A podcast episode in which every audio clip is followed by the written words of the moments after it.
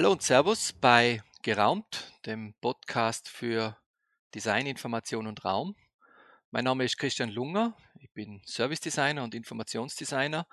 Und heute, glaube ich, haben wir einen Podcast, wo wir oder ich ein bisschen über den Tellerrand vom Informationsdesign hinausschauen, weil heute geht es nicht um visuelle Information, sondern heute geht es um Sprache, um Voicebots, Conversational UI, äh, Chatbots, da schweben ja einige Begriffe im Raum umher. Heute werden wir klären, worum es da geht und was es für uns als Informationsdesigner so spannend macht, sich mit den Themen zu beschäftigen.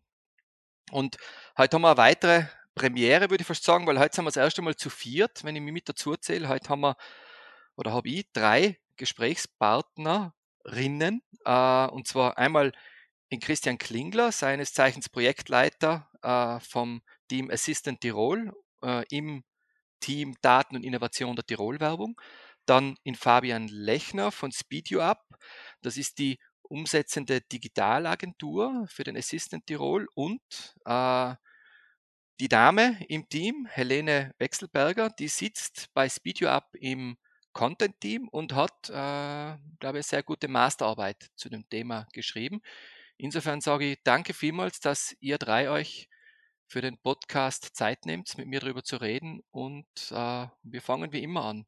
Kurze Vorstellungsrunde. Wenn wir vielleicht mit dem Christian anfangen und dann übergehen, wenn wir das fertig haben, in die Frage, worum geht es heute eigentlich? Wovon reden wir heute? Okay, also freut mich, dass ich zu Gast sein darf heute beim Podcast. Mein Name ist Christian Klinger und ich bin bei der Tirol-Werbung jetzt seit knappe zehn Jahren auch schon ein alter Hase also, und betreue im Team Daten und Innovation genau das, was der Teamname sagt, Datenprojekte, Innovationsprojekte. Ich habe unter anderem Geodaten, dann habe ich ganz viel so strukturierte Daten, äh, wo es darum geht, äh, dass wir mit AI so Experimente machen, wo wir Daten von unseren Partnern holen, veredeln und da wieder an Drittpartner mhm. dann wieder ausspielen. Äh, und das ist ganz schwierig, alles zu, unter einem Begriff zusammenzufassen. Aber ich würde mal sagen, wir sind in unserem Team ein bisschen weg vom Tagesgeschäft und kümmern uns um so Prototyping, ums Zukunftsgeschäft. Und eines dieser Zukunftsprojekte äh, war vor drei Jahren, haben wir gestartet, äh, das Projekt Assistent Tirol, wo es eben um äh, Voice Interface, um Sprachassistenten geht.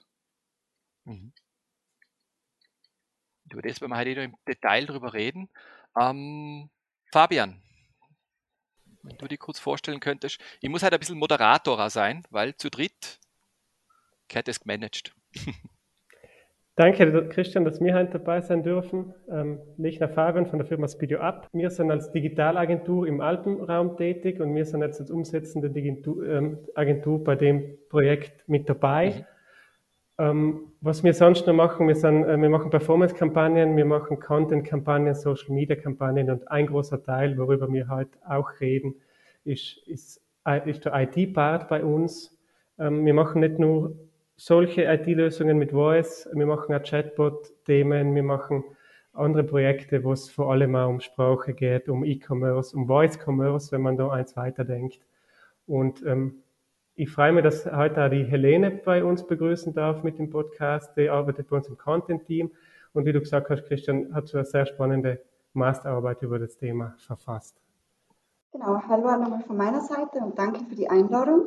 Ich bin die Helene Wechselberger und äh, wie der Fabi schon gesagt hat, kümmere ich mich in der Agentur darum, dass der richtige Inhalt an die richtige Zielgruppe gelangt im Content-Team und habe meine Masterarbeit über das Thema der Sprachassistenten geschrieben und habe mich da intensiv mit dem Vertrauen und mit der Technologieakzeptanz ähm, in Sprachassistenten beschäftigt. Und vor allem ist da darum gegangen, ob die Art und Weise, wie ein Sprachassistent antwortet, also ob der jetzt nur Sprache, nur Voice zurückgibt oder ob ich auch zusätzlich eine visuelle Komponente habe, also ob ich am Bildschirm aber sehen kann ob das einen Unterschied macht, wie Sprachassistenten verwendet und angenommen werden. Mhm. Das ist doch schon mal gut für die, für die Erstvorstellung. Ähm, Vielleicht ist genau die Helene jetzt auch die richtige, die, die für die Zuhörer und Zuhörerinnen ganz kurz sagen kann, worüber wir halt eigentlich reden, weil es sein, ich würde sagen, es sind mehrere Begriffe draußen. Allein ich habe gefunden, das Thema Voice Assistance, Chatbots, äh, Conversational UI. Ähm, es geht um dieses Thema, wie kann man Sprache dazu verwenden und eigentlich fast schon menschliche Konversation, äh, um gute Informationen zu erhalten, die ich vielleicht normalerweise auf einer Website oder Mobiltelefon finde und wo ich Text eingeben muss. Äh, versteht man das so richtig, Helene? Christian, du hast eh schon gesagt, in der Welt da draußen herrscht ein Begriff Wirrwarr und es ist ja gar nicht so eindeutig zum Abgrenzen. Ähm, ich glaube, am gängigsten ist der Begriff vom Chatbot, wobei ein Bot ja natürlich in sich oder eigentlich ein automatisiertes Softwareprogramm ist, das automatische auf, also automatisch Aufgaben für einen User ähm, durchführen kann. Jetzt unter Chatbot selber, Chatbot selber ist also ein Programm, das eine Konversation, einen Dialog nachahmt. Es ist allerdings sehr Frage-Antwort basiert. Ähm, man spricht jetzt auch oft vom Conversational AI, also die konversationelle äh, Schnittstelle ist auf Deutsch ein furchtbares Wort. Ähm, aber wie du sagst, es ist einfach ein anderer Zugang, eine andere Art der Interaktion mit Technologien. Also man versucht wirklich ähm, möglichst natürlich mit Technologien zu interagieren und die natürlichste Form der Kommunikation, die wir Menschen natürlich haben, ist die Sprache. Hauptsächlich gesprochen, aber Conversational AI umfasst ähm, so die aktuelle Literatur natürlich auch geschriebene Sprache. Was man oftmals noch hört, ist ähm, Voice User Interface. Das ist eigentlich mehr die gängige oder die wirtschaftlichere Bezeichnung für das Conversational AI. Also da hat es mal früher die Abgrenzung gegeben, das Voice User Interface hauptsächlich, hauptsächlich in der Wirtschaft verwendet worden ist und andere eher in der Wissenschaft. Aber die Grenzen verfließen natürlich. Mhm. Christian, eine Frage an die. Wie würdest du jetzt den Assistant Tirol einschätzen? Ist es ein Chatbot, ein Voicebot? Hat er Elemente von beidem? Man kann ihn ja über Sprache sozusagen aktivieren. Ich habe es ja selber auch schon probiert. Wie würdest du das definieren? Ich würde es als Eisberg äh, definieren. Und zwar in dem Sinn, äh, okay. das Frontend äh, beim Assistant Tirol äh, da haben wir zwei Welten oder zwei Universen. Einmal das Amazon Alexa-Universum und andererseits das Google-Ökosystem. Und äh, die beiden mhm. sind für mich einfach die Spitze des Eisbergs. Die größte Schwierigkeit oder die größte Arbeit beim gesamten Projekt war eigentlich die Datenbasis, die strukturierten Daten. Das sind also die Dinge, die beim Eisberg unter Wasser passieren mhm. und im Hintergrund. Äh, das, was du jetzt mhm. angesprochen hast, diese Klassifizierung in Chatbots oder Assistant, äh, in dem Sinn so, so Zaubergeschichten und Stichwort AI, das sind einfach die, die Interfaces, die diese großen Player dann vorne dran baut haben. An dem müssen wir ja eigentlich ins gar nicht mehr mhm. den Kopf zerbrechen, in dem Sinn, wie das funktioniert. Weder die Kunden, also die, die Nutzer, noch wir als Programmierer in dem Sinn, ja die Alexa kann das und die entwickeln das auch laufend weiter, würde ich jetzt mal sagen. Aber auf diese Datenbasis könnte man mhm. genauso äh, ein Chatbot, wo man was schreibt, draufsetzen. Oder wir können genauso eine App draufsetzen oder das auf einer Homepage ausgeben. Also Webseite, klassische. Ähm, Fabian, was ist, was ist dein Bild äh, zu dem Thema? Voicebot, Chatbot?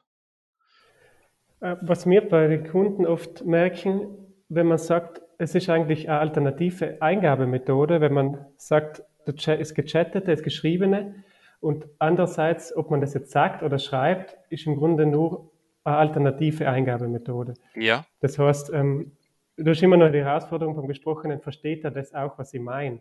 Beim Geschriebenen ist man meist relativ sicher, weil man schreibt es hin, was man meint, man formuliert den Satz aus. Beim mhm. Gesprochenen kommt immer noch die Interpretationsphase von, von der Maschine, sage ich mal, hinzu, die nochmal interpretiert, was will er eigentlich damit aussagen, ähm, was will er, welches Ergebnis erhalten im Grunde. Mhm. Das ist eine der Herausforderungen, wo wir sicher später nochmal kurz drauf eingehen. Genau, weil wir, wir haben ja gesagt, wir, wir reden zuerst einmal aus, aus Sicht der Nutzerinnen und dann gehen wir so die Erfolgsfaktoren und die Herausforderungen an. Insofern ist es vielleicht also ein guter Übergang, einfach einmal, dass wir jetzt alle die Brille von den Nutzern und den Nutzerinnen aufsetzen. Ich bin zum Beispiel bei meinen Recherchen draufgekommen, äh, wo ich jetzt vorrecherchiert habe für den Podcast, eben so Themen wie, wo sind Leute eher gewillt, äh, ein Voice Interface zu nutzen, äh, wie zum Beispiel äh, im Auto weil da kann man gut reden. Oder ich tue lieber texten, wenn es um eher äh, persönliche Sachen geht. Was habt ihr da für Erfahrungen gemacht von Nutzerseite? Was ist den Menschen wichtig, damit sie solche Interfaces, nämlich Voice Interfaces überhaupt nutzen? Mhm. Da kann ich gern was dazu sagen. Einerseits von meiner persönlichen Erfahrung und andererseits von der Beobachtung. Erstens einmal ist es eine sehr persönliche Geschichte. Natürlich hat es mhm. was mit dem Alter zu tun oder auch mit der Sozialisation für die Menschen. Also die Generation Z hat da sicher weniger Hemmschwellen. Die laufen eben im Handy durch die Gegend und benutzen eine Sprachsuche ganz automatisch auf ihrem Mobiltelefon. Für solche Menschen spielt, ah, ist es also überhaupt keine Einstiegshürde, dann einen Assistenten zu benutzen. Für einen 70-Jährigen natürlich, äh, den klassischen Tirolgast, wird es vielleicht schon eine Hürde darstellen, würde ich jetzt einmal sagen. Ich denke, dass das Ganze eine sehr autistische äh, Schnittstelle ist. Also äh, ich würde mal sagen, zum Beispiel in einem in einem Großraumbüro, wo 50 Leute sitzen, wenn da jeder mit seinem Computer redet, dann gibt es ein ziemliches Wirrwarr. Ja. Mhm. Du hast es angesprochen im Auto, da bin ich in so einem geschlossenen äh, Audioraum, da hört mich keiner vielleicht und äh, da funktioniert das auch mit dem Ton ganz gut. Das eignet sich super natürlich dafür. Mhm. Aber ich denke, dass dieses Audio-Interface äh, ganz schleichend und langsam in unser Alltagsleben hineindringt. Also die Waschmaschine, hm, der Fernseher, der Parkautomat, die werden über kurz oder lang mit uns reden. Mhm.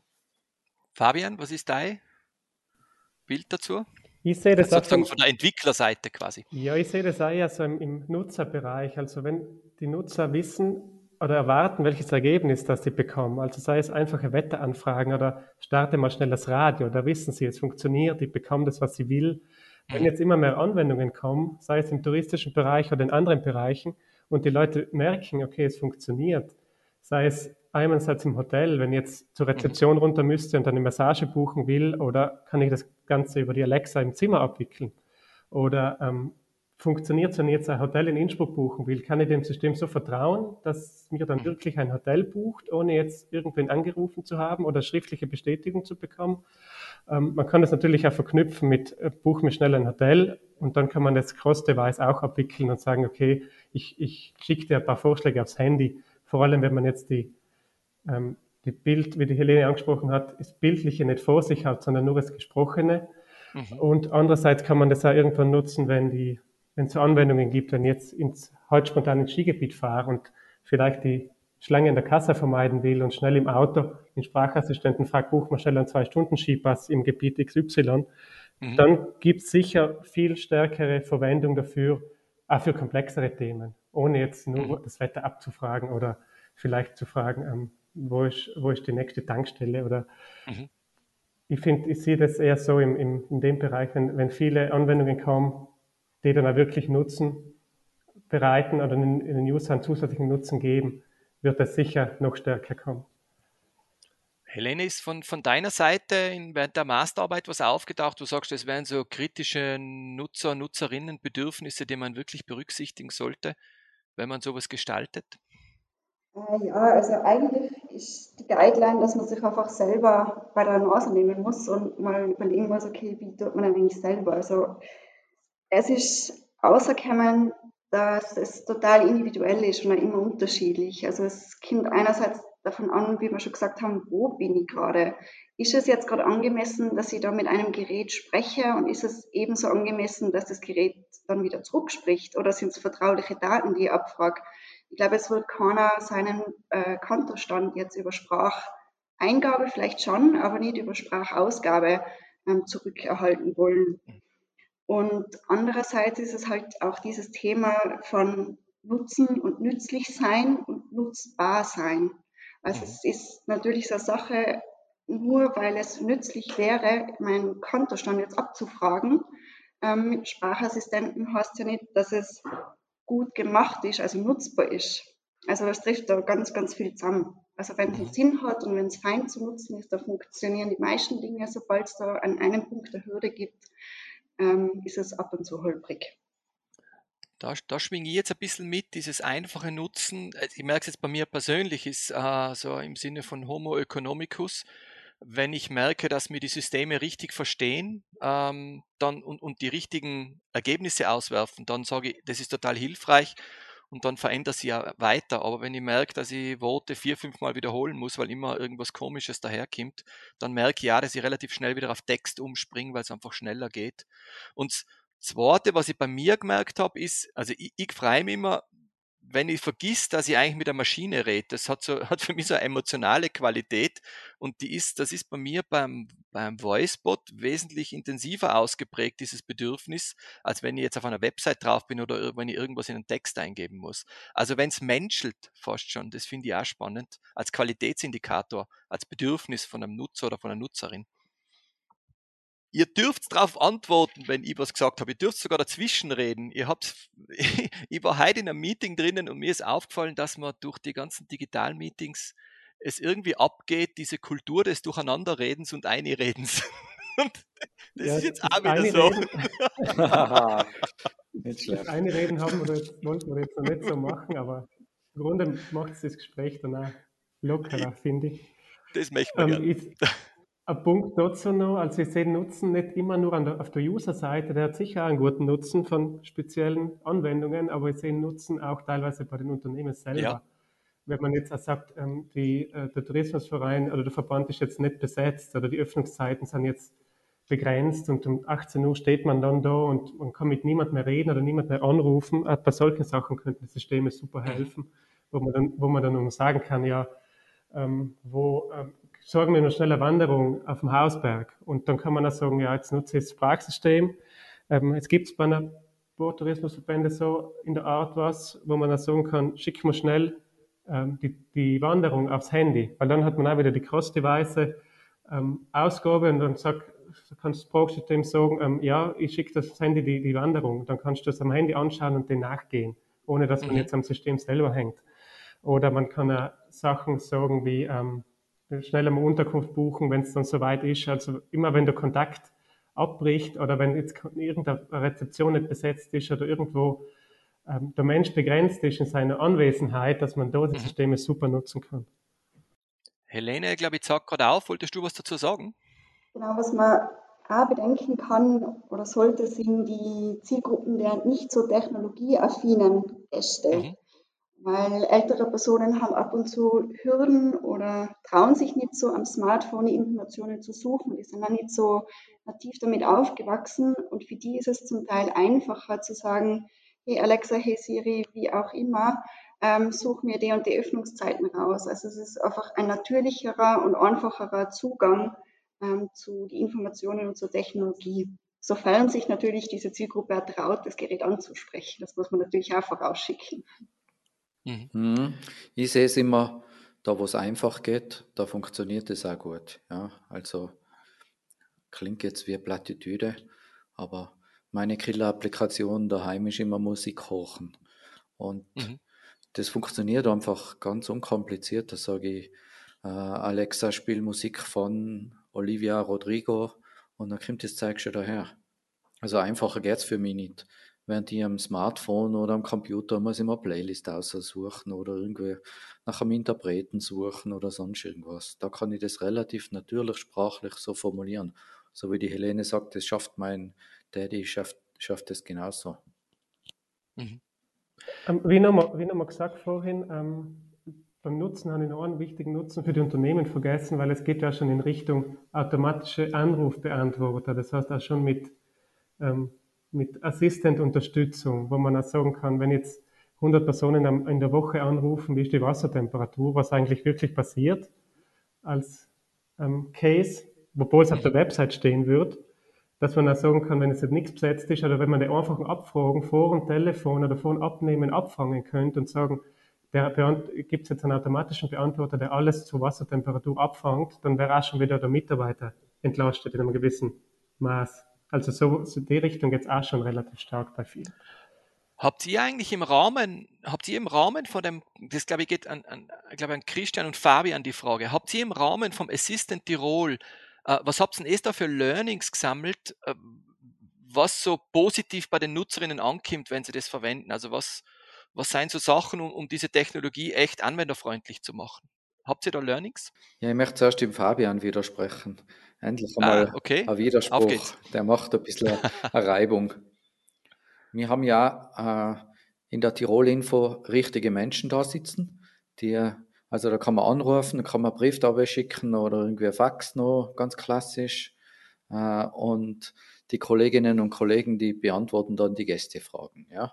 Und so wie der Fabian sagt, das kann man nicht beliebig skalieren. Also 100 Anrufe gleichzeitig schaffen die drei nicht.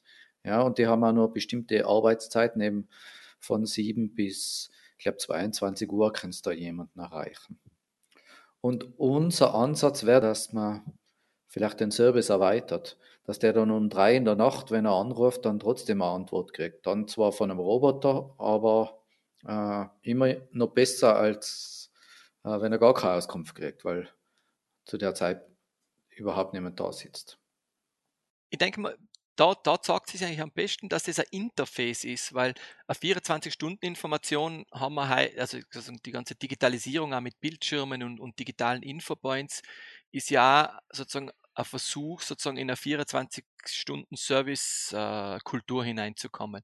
Und das Spannende ist eben, dass man das jetzt nicht nur rein text- und bildbasiert machen kann, sondern dass man auf einmal auch ein Gespräch führen kann das man normalerweise nur mit einer Person führen kann. Und das muss halt dann gut funktionieren. Dann merke ich es auch vielleicht gar nicht. Also ich, ich glaube schon in Zukunft werden wir es nicht mehr merken. Das wäre sozusagen mein Bild der Zukunft. Momentan merkt man es wahrscheinlich schon noch. Ja, da Außer wir, es ist wirklich ein guter Dialog. Da können wir in diese äh, Diskussion mit dem ethischen AI dann hinein. Ja, äh, Ihr kennt mhm. ja diese berühmte Präsentation, wo Google auf seiner äh, Entwicklerkonferenz dann so einen Dialog präsentiert hat, wo der Google Assistant da beim Friseur oder beim Restaurant anruft und dann einfach eine Konversation führt und der Benutzer merkt das gar nicht. Also der macht dann ein Restaurant, reserviert einen Tisch oder macht einen Termin aus und sein menschliches Gegenüber merkt es gar nicht. Und da sollte eigentlich ganz klar sein, du, ich habe jetzt einen Computer an der Strippe. Aber ist, ist, weil, weil ich die ganze Zeit sozusagen, weil ich, weil ich, ich finde es so spannend, da emotional gesehen, aber ist es überhaupt eine Anforderung von Seiten der Nutzerinnen und Nutzer, dass, dass sie das Gefühl haben, sie unterhalten sich mit einer echten Person oder ist das gar nicht so relevant? Na, gar nicht so. Was ist da für ein Eindruck? Die Erwartungshaltung, wenn, wenn, wenn ich weiß, gegen, das Gegenüber ist ja Automat, dann ist sie automatisch niedriger. Dann kann ich sie übererfüllen. Mhm. Wenn mein Gegenüber, wenn ich nicht weiß, ist das ein Mensch oder nicht, dann kann ich vielleicht enttäuschen. Ja. Also ich finde, im Sinn von, von Ethik soll es ganz klar sein, spreche ich jetzt mit einem Menschen oder spreche ich mit der Maschine. Das, das finde ich auch, das kann ich dazu stimmen. Ähm, Im Grunde muss man dann sicher das User Interface so überlegen, ob man vorher mal gewarnt wird. Hallo, du jetzt mit dem, redest mit einem Roboter oder ähm, du redest jetzt mit einem automatischen Anrufbeantworter, mit wem auch immer, dass man dann die Erwartungshaltung dementsprechend einstellen mhm. kann, um Weil die Zufriedenheit vielleicht doch aufrechtzuerhalten. Irgendwann wird man es einfach aus dem Dialog selber nicht mehr erkennen können, besteht ein Turing-Test und dann weiß ich. Ich weiß es vielleicht nicht mehr. Also ich würde es auch ganz klar äh, und deutlich dann erkennbar machen, mit wem ich spreche. Du hast nur gesagt, wegen die Learnings, ja, da gibt es tausende Learnings. Ja, genau. Hm. Also für unsere Partner war eins, äh, einfach den Inhalt der Website als Audio ausgeben, das wird sich nicht spielen. Aber das haben vielleicht manche am Anfang geglaubt, würde ich jetzt einmal sagen. Hm. Aber unsere Touristiker oder Partner, die kennen SEO optimieren. Also man schreibt ja Texte auf die Websites für Google, für die Suche, dass man in die Top 10 kommt. Und das Prinzip haben sie dann relativ schnell verstanden, denke ich mal. Also wir machen einfach voice-optimierte Texte, dass sie dann halt einfach den Benutzer nicht langweilen oder die Gäste mhm. halt, ja, dass das funktioniert. Beispiel Bullet Points, also so Auflistungen, die funktionieren nicht oder Abkürzungen. Mhm. Das finde ich jetzt spannend vom Informationsdesign her, weil da sind jetzt wirklich zwei unterschiedliche Disziplinen, die unterschiedlichen Fokus benötigen. Mhm. In der Gestaltung nämlich. In dem Fall Voice-Dialoge versus Schrift, mhm. wenn man überhaupt von Dialog sprechen kann, eher Artikel. Mhm. Was, was ich da als spannendes Learning noch finde, ist, dass die, die Systeme halt relativ lokal benutzt werden. Also User, die schon vor Ort vielleicht in der Destination sein, die fragen dann eher mal ab, wo sind die Aktivitäten jetzt vor Ort oder wie, ähm, wo sind die nächsten Restaurants oder die spannenden Restaurants für mich. Das finde ich als, als großes Learning und da ist die Wetterabfrage, jetzt was ich in den Statistiken so gesehen habe, eher noch ein bisschen weiter hinten. Ähm, Fabian, was bedeutet lokal verwenden? Das heißt, ich suche bestimmte Sachen, die in einem begrenzten geografischen Raum um mich herum Ja, das heißt, wenn ich jetzt im Tirol mich befinde, schon im Urlaub und dann nutze ich den mhm. mal, um die nächsten Aktivitäten zu finden. Also ich habe weniger jetzt gerade in der Statistik, dass ich den, wenn er nur in Hamburg sitzt, dann gleich die Aktivitäten über einen Sprachassistenten wissen will, sondern dass der eher vor Ort Aktivitäten super spannend mhm. für die Gäste sein. Ja, ich glaube auch, dass das der Haupt-Use-Case sein wird. Also äh, die Nutzer, äh, wenn sie unterwegs sein. Es wird weniger, äh, denke ich, genutzt von der, von der klassischen Alexa-Dose, die man im Haushalt hat, sondern eher von Assistenten am Handy, wo ich einfach dann in Meierhofen bin und dann frage, was gibt es denn für Möglichkeiten um mich herum? Also wie du sagst, in diesem geschlossenen Raum, Urlaubsdestination, da kann ich dann fragen, ja, wo kann ich denn jetzt frühstücken oder wo kann ich Abendessen, wo kann ich Wanderung machen? Und das System war es dann abhängig von Jahreszeit, von der Tageszeit, vom Standort, vom Wetter vielleicht, äh, spielt es dann unterschiedliche äh, Informationen aus. Das finde ich ganz spannend, ein Hinblick auf die Zukunft mit dem Voice Commerce, wo man dann sagen kann, ja, jetzt gibt es da und dort das Frühstück am Berg, kann ich das nicht auch gleich buchen über das? Oder gibt es wenigstens dann zusätzliche Infos wie eine Telefonnummer, wo ich es buchen kann? Aber irgendwann wird es sicher die Möglichkeit geben, wo man einem, also über einen Assistenten dann gleich die Infos kriegt und dann die Infos auch gleich buchen kann.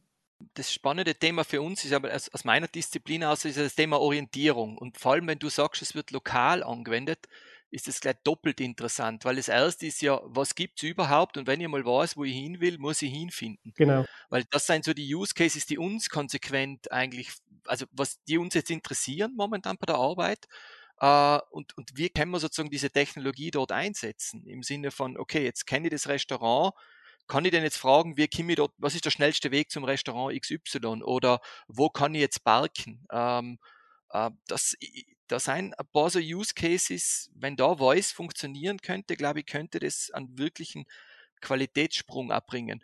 Aber, und jetzt kommt das große Aber, ich glaube, dass das ist, das ist, was der Christian angesprochen hat, dieses Thema Datenaufbereitung, dass das in, in dem Bereich nämlich eine, eine ziemlich qualifizierte Datenaufbereitung benötigt, damit diese Fragen überhaupt ordnungsgemäß äh, beantwortet werden können. Genau. Und da hapert es ja jetzt zum Teil schon, genau. ähm, dass ich die Daten gar nicht zur Verfügung habe. Wir merken das ja, bei den Websites ist ja so, ähm, du suchst irgendwas und äh, machst dann als menschlicher Nutzer noch quasi äh, einen schnellen Screening, ein schnelles Screening für die Top 10 Suchresultate. Ja? Welches Ergebnis passt denn für mich am besten? Beim mhm. Voice-Assistenten muss das noch radikaler der Assistent selber machen. Der spielt ja nur ein Ergebnis aus.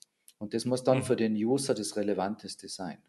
Äh, so wie du sagst, in seinem Kontext, in seinem räumlichen äh, Kontext, in seinem zeitlichen Kontext und von seinen Interessen her. Das heißt, die großen Player wie Google, die den User schon kennen, die tun sich da vielleicht sogar leichter, ja, würde ich jetzt mal sagen, wie mir Touristiker. Wir sind ein bisschen aus dem Spiel.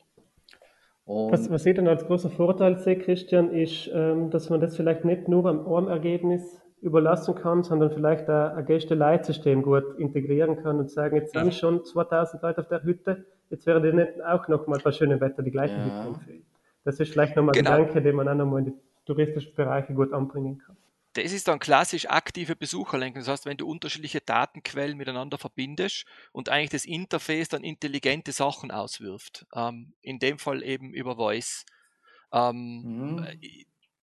Da, ich komme immer näher zu diesen menschlichen Dialogen, auch weil, wenn, wenn ihr jetzt drüber redet, fallen mir konsequent Fragen ein, die ich dem Gerät ja. stellen könnte und merkt, es wären, seien genau die gleichen Fragen, die ich eigentlich einer Person an der Information stellen würde oder jemanden, den ich am Telefon habe. Und ja. momentan ich die, sozusagen die Informationen noch nicht so aufbereitet, dass sie dass es wirklich in der Qualität dann wieder Ja. retourkommt, wie von einer Tourismusinformation. Da sind wir wieder beim Eisberg, den ich vorhin erwähnt habe. Ja, genau. Also äh, da kommt es nicht nur auf die Qualität vom äh, Conversational Interface an, sondern wirklich auf die strukturierten Informationen, die Grundlagendaten, wie gut wir die aufbereitet haben, wie gut sie sind. Ja, also Mhm. ich sage immer als Beispiel, äh, viele suchen klassisch nach Restaurants. Google, wenn ich das eintippe, dann kriege ich die, die, die Top 10 Restaurants in meiner Umgebung. Ich kenne das von Tourismusorten wie St. Anton, da schaffen sie es auch noch nicht. Also wenn man im November das fragt, dann kriegt man 16 Restaurants, aber in Wirklichkeit haben sie alle zu. Und das müssen wir natürlich schaffen, dass wir dieses Resultat, das wir da ausliefern, dass das auch gültig ist, dass das quasi Echtzeitinformationen sein. Ich will jetzt was essen gehen, also müssen wir ein, Restaurant ausspucken, das hat jetzt, jetzt offen und auch die Küche ist noch in Betrieb. Mhm. Alles andere Ja, nicht nur das, er müsste eigentlich auch fragen, wo bist du jetzt? Also die, diese Koppelung mit dem eigenen, als wenn jetzt die Ja, Orientierung sorry, mit das auch. diese automatische Koppelung mit dem eigenen Standort finde ich da Ja, spannend. das war's auch natürlich, ja. Mhm. Wo ich umgehe. Mhm. Ja, das war es in den meisten Fällen, außer man stellt es jetzt wirklich aktiv aus. Ähm, Mhm. das Spannende ist dann wirklich zu sagen, gibt es von den Restaurants wirklich so eine Datenqualität, die sie das ganze Jahr über liefern. Und das ist aber in ihrem Interesse zu sagen, wir haben richtige Öffnungszeit, weil dann habe ich vielleicht mehr Gäste. Weil Mhm. wenn er fünfmal fragt und die fünfmal zu, dann wird er mich das sechste Mal nicht mehr fragen wahrscheinlich. Mhm. Wir seien jetzt durch das, also von den Nutzerinnen so ein bisschen unbewusst in dieses, meiner Meinung nach in dieses Thema Erfolgsfaktoren eingerutscht vom, vom Themenkomplex. Also dieses Thema auf die Nutzerinnen schauen, äh, wer wendet das an, wie wendet das an, er oder sie, äh, hin zur Aufbereitung der Daten, dass das ein Erfolgsfaktor ist. Jetzt würde ich gerne die Helene fragen, was aus, aus der Masterarbeit, die du geschrieben hast, was seien nur so andere wirklich ein, zwei kritische Erfolgsfaktoren, die wir vielleicht noch nicht genannt haben? Das ist eine gute Frage. Was mir jetzt gerade noch eingefallen ist, also wir haben jetzt zwar die Informationen und die Datenstruktur bzw. die Problematik davon besprochen, aber man darf natürlich auch nicht vergessen, man hat auf einer Seite Menschen und auf der anderen Seite die Maschine. Und wenn die Maschine der Gesprächspartner ist, dann ist es auch zum Teil Aufgabe von einer Maschine, das Gespräch am Laufen zu halten. Mhm. Also jetzt auch, wenn man jetzt dieses Thema vom Interaktionsdesign aufnimmt, dann muss natürlich auch die, ja, äh, das Conversational AI dafür Sorge tragen, zu sagen, hey, ähm, das war jetzt das Ergebnis, das du abgefragt hast, aber hättest du auch Interesse an dem und dem Thema? Also, dass man wirklich auch so das Gespräch ein bisschen leitet. Mhm. weil sonst verstummt es dann, weil man natürlich keine Gestik, keine Mimik vom Gegenüber sieht. Also diese ganzen Signale hat man ja nicht, wenn man mit einem Sprachassistenten spricht. Ähm, Mhm. Und dann läuft man eben Gefahr, dass dann ein Mensch immer stummer wird. Also man muss wirklich sehr viel Mühe reinstecken ins Interaktionsdesign, um das Gespräch am Laufen zu halten. Das ist fast ein bisschen das Investment in die Beziehung. Kann man das so verstehen? Das erste Date muss erfolgreich sein. Also, genau. Nach drei Sätzen weiß ich, ob wir Ja. einen digitalen Kaffee trinken gehen. Wir haben in unseren Richtlinien das ja so, dass es eine dreistufige äh, Ausgabe äh, immer so mit drei Stufen dann darstellt. Das heißt, Mhm. äh, in der ersten Stufe stelle ich von mir aus das Café in der Altstadt vor und dann fragt der Assistent, äh, willst du noch was zur Speisekarte wissen? Und die Benutzer können dann einfach am besten immer mit Ja antworten. Mhm. Oh, So quasi, dann kommt er in, immer mehr in diese konkrete Information hinein. Das finde ich super. Das erinnert mich ein bisschen das, äh, über das Thema, wo wir gerade reden, vor, vor Jahren, äh, als die Autonavigationssysteme, die TomTom-Systeme noch waren, da habe ich mal einen Artikel gelesen, dass es da die, die Stimme von John Cleese gegeben hat. Und das Besondere an der Stimme war es, dass sie da Routinen einprogrammiert haben, dass der da Mods Vorwürfe gemacht hat in seiner eigentümlichen Art, wenn du nicht, wenn du die Verfahren hast. Äh, und das, das ist so, das finde ich dann spannend. Ähm, das ist sozusagen dieser Transfer von der Maschinenstimme zu einer Maschinenstimme, die ich vielleicht auch gern habe und mit der die ich sympathisch finde, was auch Mhm. nicht unwesentlich ist im Sinne der, der, der Markenarbeit oder generell der Arbeit mit dem Kunden. Äh, professionell, sympathisch, kompetent drüber zu kommen. Ja, da spielst du jetzt einen Aspekt an, der für uns als Tirol-Werbung natürlich sehr wichtig ist. Mhm. Also wie schaffen wir denn diese Marke Tirol äh, das man als Wortbildmarke kennt und ihn meistens in einer visuellen Gestaltungswelt kennt, wie schaffen wir denn das zu übertragen?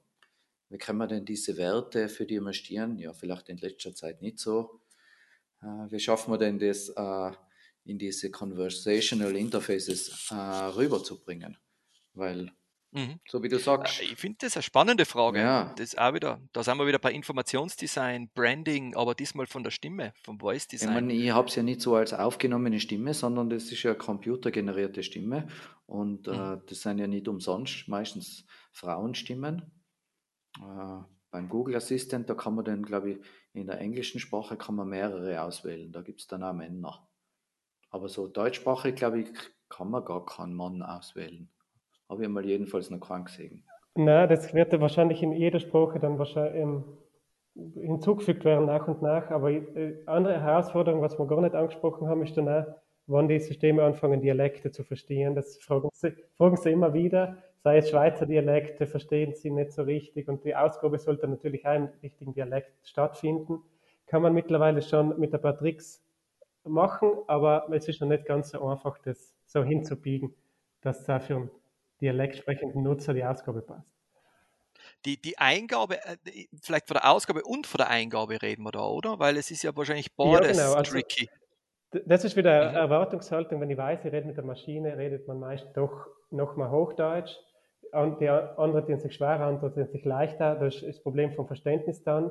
Aber die Ausgabe ist dann, stimmt, das sind zwar Broschüren, was man, von dem man redet, aber das andere ist eher noch auf den Benutzer gegeben, weil man passt sich dann schon in Hochdeutsch an, aber bei der Ausgabe manchmal erwartet man dann doch mhm. ähm, ein bisschen ein Dialekt drin, wie es von manchen jetzt im persönlichen Umfeld ja. öfter mal gehört habe. Also Sie lernen Deine Erfahrung, ja. Christian? Alexa da, die versteht mich im Dialekt schon ganz gut. Also ich kann sagen, Alexa, gib mir Ruhe und dann ist sie still. Okay. Mhm.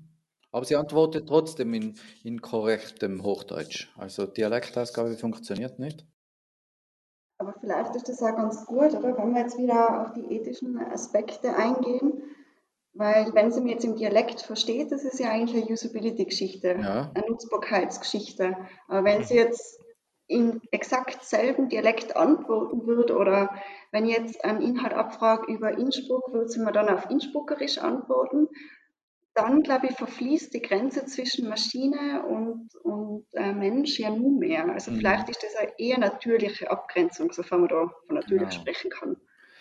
Ein Ding, was wir mit Orts- und Flurnamen haben und mit äh, Bezeichnungen, wir haben im Backend oder die Kollegen, das weiß der Fabian jetzt wieder besser, haben hinterlegt, dass man das, also so eine ganze Liste an Eigennamen hinterlegen kann. Und da hinterlegen kann, wenn man es ausspricht. Äh, das haben wir dann auch genutzt bei den automatischen Übersetzungen, die da im Hintergrund laufen. Aber das heißt, man kann zum Beispiel Begriffe hinterlegen und einfach auch dazu sagen, wie spricht man zum Beispiel einen Ortsnamen aus. Mhm. Genau, das kannst du pro Buchstaben im Grunde festlegen. Das ist dann eine relativ große manuelle Arbeit noch. Ähm, bei den Ortsnamen klar, aber man kann auch theoretisch schon verschiedene Dialekte in Aussprachen pro Buchstaben dann wirklich so hinterlegen, dass dann ungefähres Ergebnis rauskommt. Das ist dann halt sehr viel manuelle Arbeit noch. Mhm. Wie ist das eigentlich bei der Spracherkennungssoftware, die da dahinter liegt? Seien das auch eigentlich fertige Module, die, die die großen Player am Markt eigentlich schon anbieten, oder ist das was, was man extra machen muss? Also einerseits generell die Software machen und das zweite ist wahrscheinlich das zu füttern im Sinne von, dass das auch lernt. Äh, wie funktioniert das?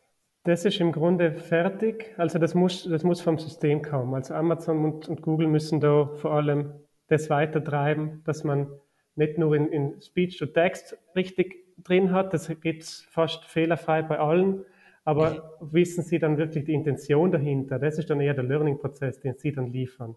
Also mhm. je nachdem, was ich frage, kann es ein komplizierterer Satz sein oder einfacherer Satz oder nur Stichworte, aber Sie wissen ja nicht immer gleich, das erste Mal zumindest nicht, wenn ich es einmal gefragt habe, was will ich jetzt wirklich damit. Die lernen dann vor allem da in, dem, in, der, in der Semantik dann relativ viel dazu. Mhm. Das heißt, dass der lernt oder sie lernt oder er lernt. Warum das übrigens sie ist, das würde ich, äh, oder, oder Helene, lernt. was heißt das, oder es. ähm, aber das, das, das Lernen muss so mit Teil von einem Projekt sein eigentlich. Also wenn ich so ein Projekt anfange, ist eigentlich ein, ein wesentlicher Projektbaustein, das System intelligent zu machen, nämlich kontextintelligent, oder? Mhm, ganz genau. Mhm. Also den Content, den man so hinterlegt, das ist eben, wie du Christian am Anfang gesagt hast, nicht einfach eine Website vorzulesen, sondern eine Website mhm. so, die, den Kontext so zu hinterlegen und den Content so zu hinterlegen, dass das einen, ganzen, einen großen und ganzen Sinn macht. Mhm. Ja, ich finde es generell, äh, wenn ich Projektleiter bin, dann muss ich es privat da nutzen, dass ich das, dieses ganze System verstehe und dass ich da auch mitkriege, was sich da tut. Wir haben ja das Projekt jetzt mhm. mittlerweile seit drei Jahren laufen, versuchen da immer so ein bisschen agile Sprints zu machen und immer wieder Funktionalitäten und Inhalte dann zu verbessern. Aber da hat sich in der Zeit schon wahnsinnig viel getan, was die Systeme mhm. kennen. Das, was du gefragt hast, die, die Hersteller arbeiten laufend dran, dass sie es verbessern. Weil das, das finde ich, das muss, also ich sage mal, für mich, wenn wir jetzt von Erfolgsfaktoren sprechen, das ist für mich einer von den Erfolgsfaktoren von so einem Projekt, dass das eigentlich konsequent lernen kann. Ähm, ich, ich frage mich, das ist eine Frage an euch, seien solche Lernbausteine äh, eigentlich standardmäßig dabei? Oder gibt es Chatbots, die einfach genauso intelligent sein, wie sozusagen, wie man es eingibt und mehr lernen die ja nicht. Während es andere gibt, die sozusagen sich konsequent weiterentwickeln und zwar automatisch. Da sind wir wieder bei AI, Artificial Intelligence. Ähm, was für ein Bild habt ihr da? Es ist natürlich unterschiedlich. Also man kann das so festlegen oder so programmieren, wie du es eben gerade ausgeführt hast, aber im Grunde muss man dann auch wieder manuell nachsteuern und sagen, mhm.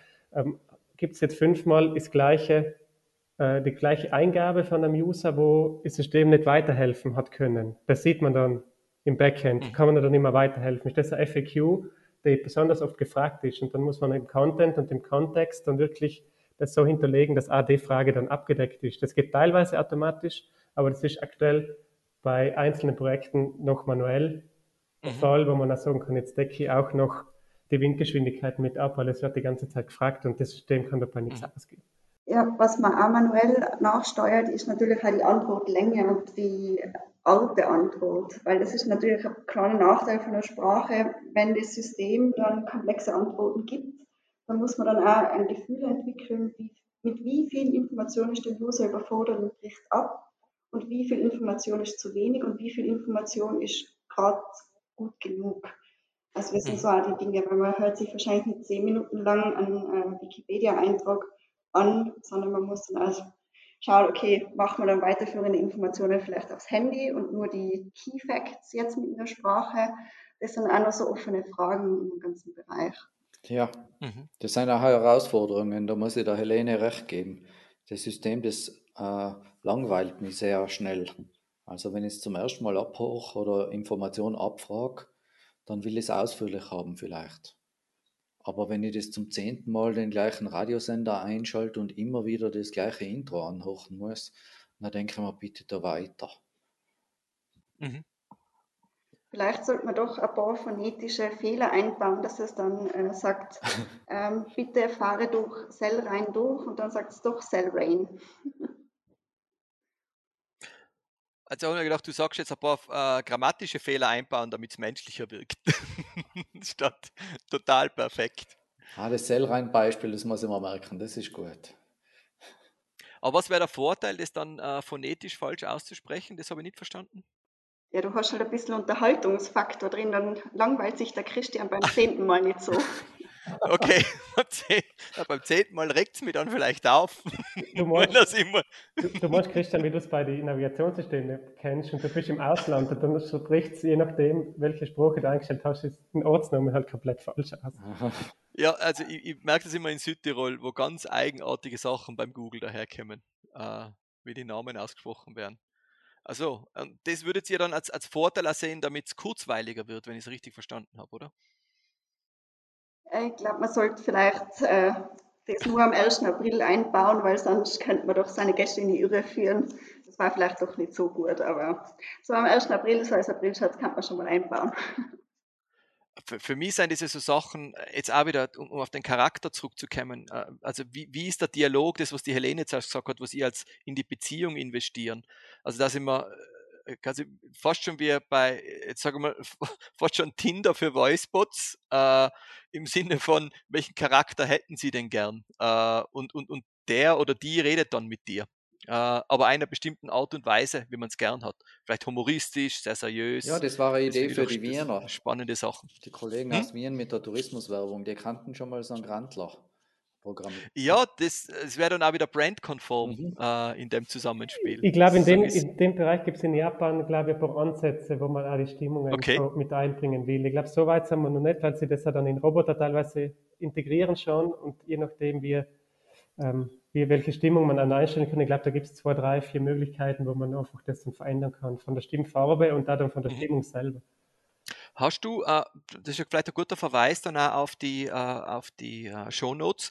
Hättest du da vielleicht einen Link, Fabian, den wir unten dann in die Shownotes sagen könnten? Das wäre super, nur für den Fall.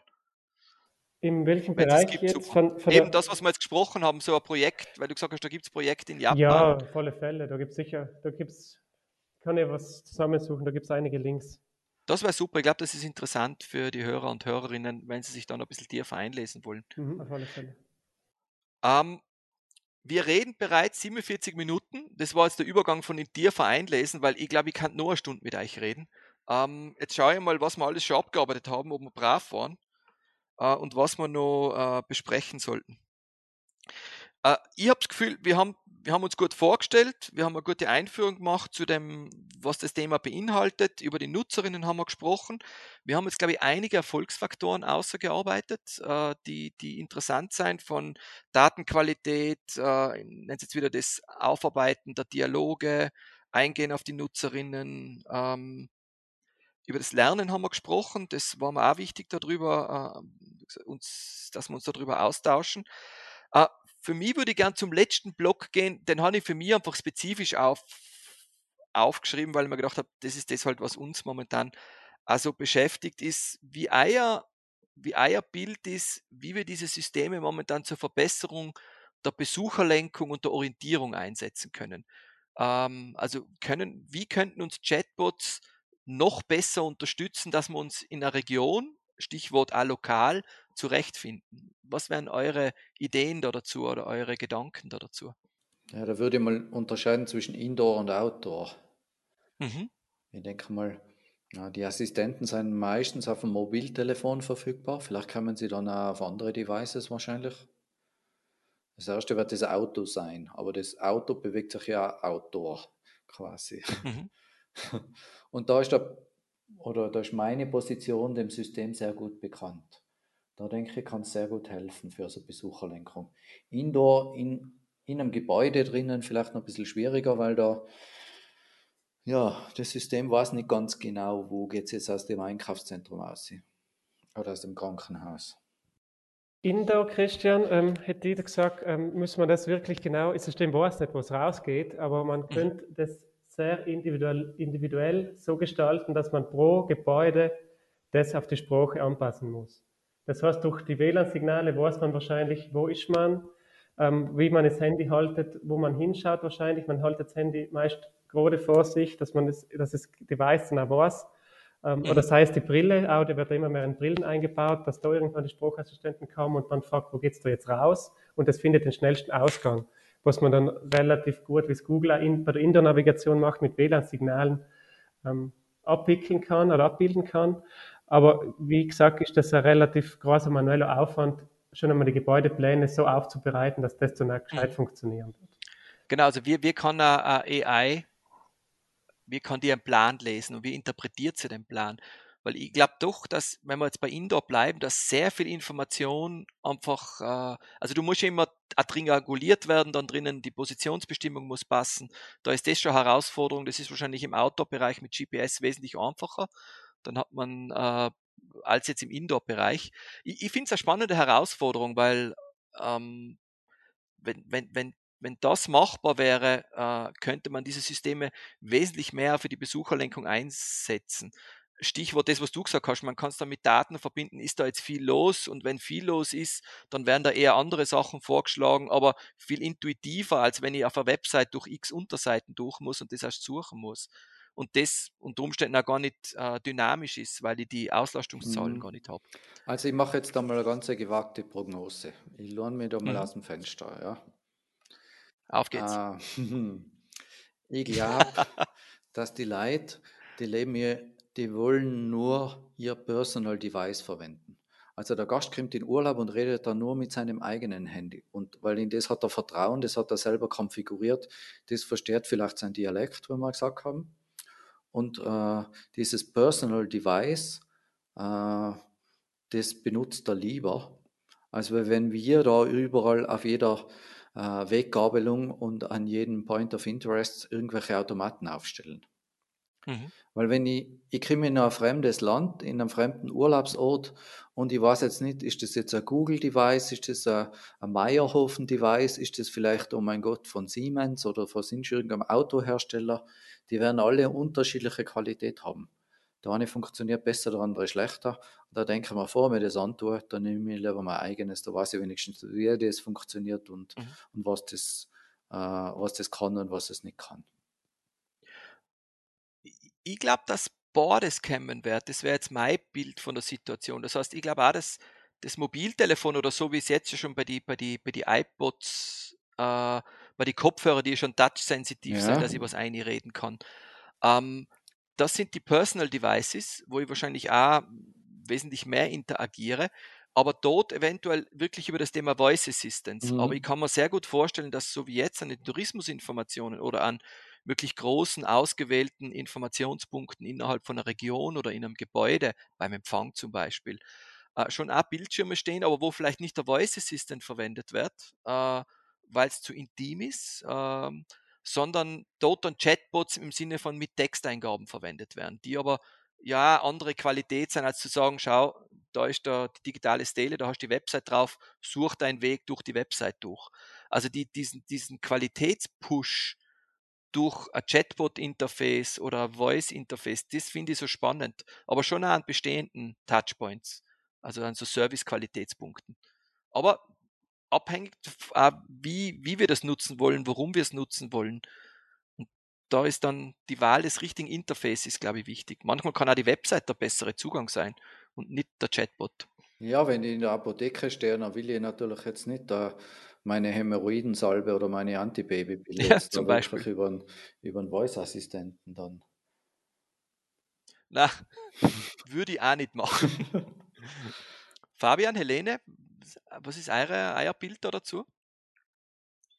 Ich überlege gerade, weil also jetzt natürlich Apotheke und so ganz prekäre Situationen sind wahrscheinlich die Ausnahme, aber der große Vorteil ist ja bei der Spracheingabe, dass es so fein ist wenn das System die natürlich einwandfrei ähm, ja, versteht. Aber was man vorstellen kann, ist, dass diese Verknüpfung von Sprache und Bildschirm zunehmen wird, gerade um komplexe mhm. Informationen wirklich aufs Handy zu kriegen, weil dann hat man sein eigenes Device, man vertraut dem und man kann auch mal querlesen, man muss sich nicht zehn Minuten das anhören und man kann halt auch sensible Daten ganz einfach über die Sprache abfragen und kriegt dann ähm, vertraulich die Info aufs Handy. Mhm. Das ist, das finde ich jetzt auch einen total spannenden Punkt, weil das war eine so von diesen unterliegenden Fragen, die mir im Kopf umgeht, ist, wo also Informationsdesign, äh, Zusammenarbeit mit Conversational Design zum Beispiel.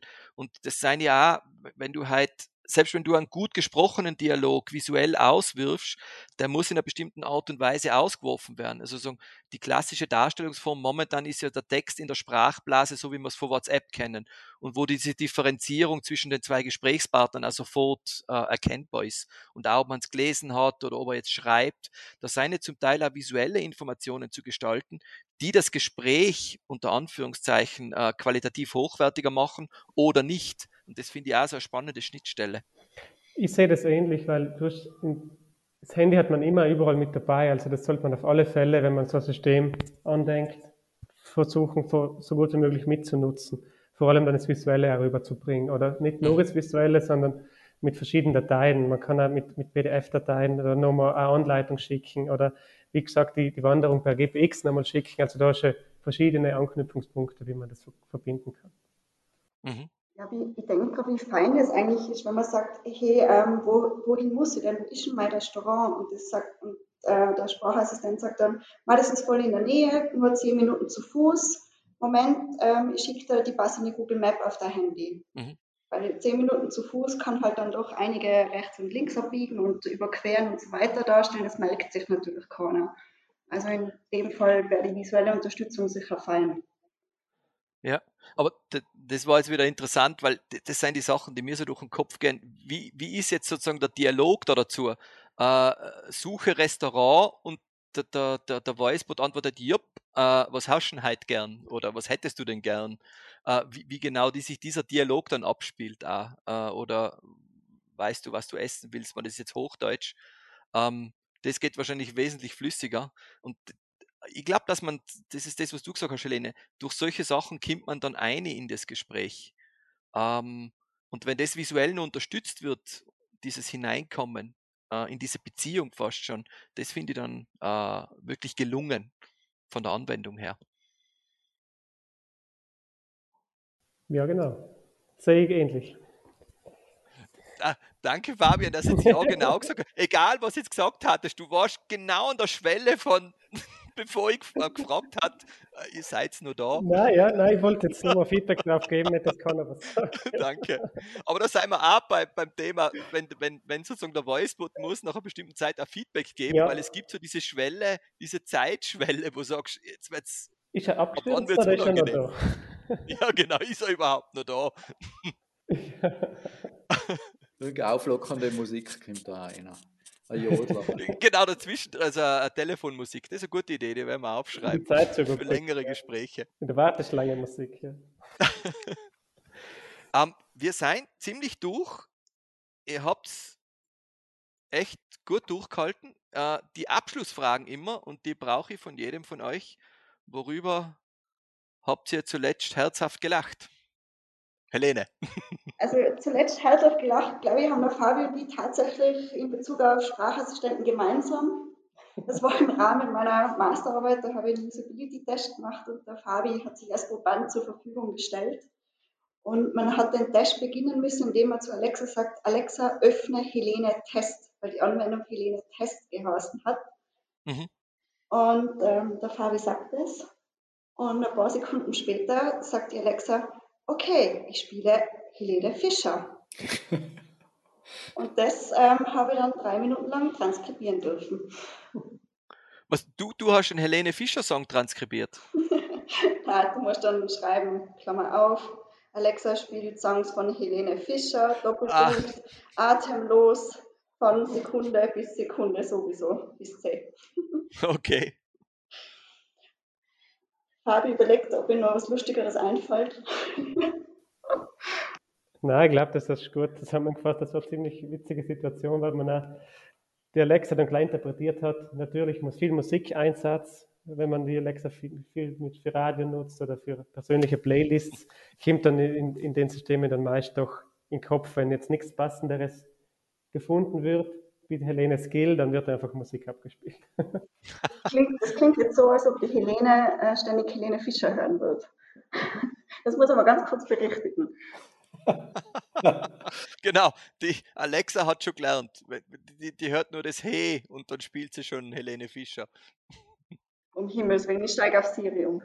Ich frage sie immer nach einem Witz, wenn mir keiner einfällt. Also die kennt ja einige. Also vom, was weiß ich nie, von der Barbara Schöneberger kann man abfragen, vom Chuck Norris und solche Geschichten, ja. Oder Kinderwitze okay. oder Anti-Witze kann man alles abfragen.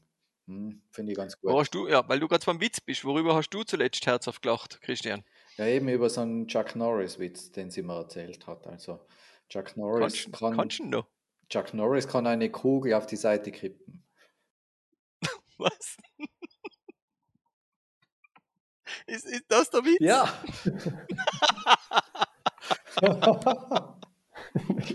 ja.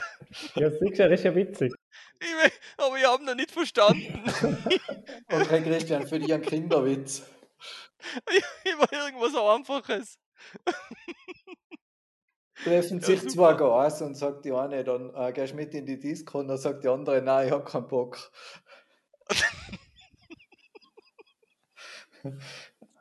Immer, also, ich werde die Frage aber jetzt ändern in, kennt jemand einen guten Witz, weil ich finde das super.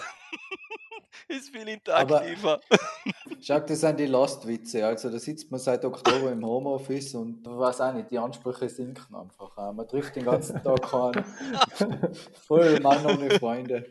Die Ansprüche an den Sprachassistenten, Christian, dass man Chuck Norris Witze dann Nein, Sprachassistent ist wenigstens jemand, genau. der mit mir redet, nur wenn ich allein ja, sitze. da hast du auch wieder recht. Ich sage, es ist halt so. Hauptsache, Hauptsache es redet wer mit mir. ist egal, was er für Witze erzählt. So. Vielleicht haben wir irgendwann keinen Sprachassistenten, sondern einen Unterhaltungsassistenten. Ja, aber das ist tatsächlich ja ein Forschungsgebiet, also diese, diese Companions, äh, da wird ja auch sehr viel eingeforscht was, was diese Conversations und Voice Interfaces anbelangt. Also ist ja nicht ohne. Gerade für ältere Menschen. Ja, das glaube ich schon, ja, dass sowas kommen mhm. wird, ja. Hm. Aber die müssen alle Chuck Norris Witze kennen.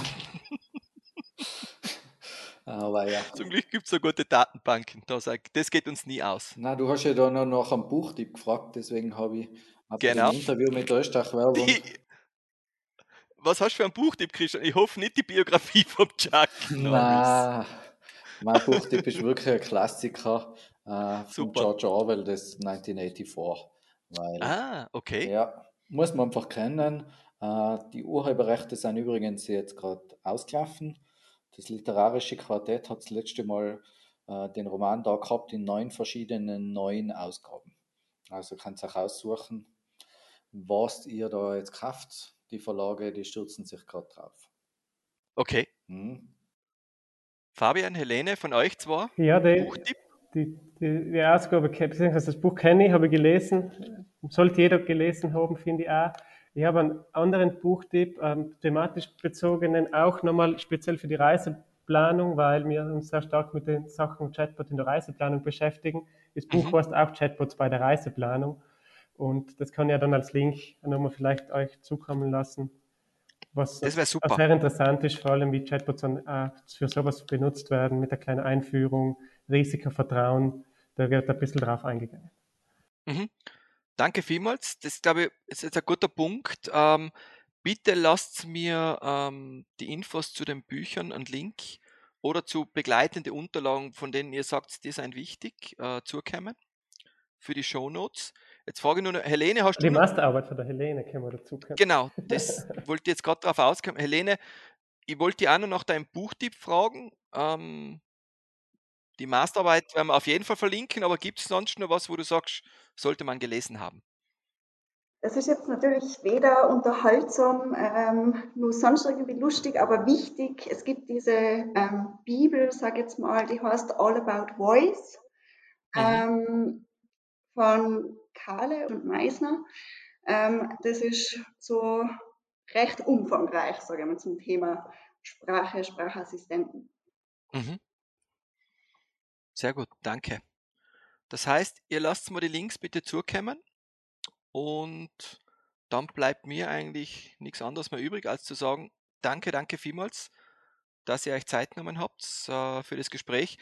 Wir sind jetzt knapp über eine Stunde, damit ist das offiziell, glaube ich, der längste Podcast, den wir bis jetzt gemacht haben, aber es war sehr kurzweilig, muss ich dazu sagen. Und ja, für alle Zuhörer und Zuhörerinnen bleibt. Wir freuen uns über Wünsche und Anregungen und Hinweise auf unserer E-Mail-Adresse podcast.geraumt.com. Und damit sage ich danke fürs Zuhören und bis zum nächsten Mal. Vielleicht wäre ganz cool für die Zuhörer, ob, ob, du Feedback bekommen kannst, ob sie schon Systeme nutzen, welche Systeme oder die Erfahrungen davon. Das wäre vielleicht ganz spannend. Ihr habt es gehört, lasst uns das wissen. Wenn wir was kriegen, werden wir es an euch entsprechend weiter vermitteln. Und danke nochmal fürs Dabeisein.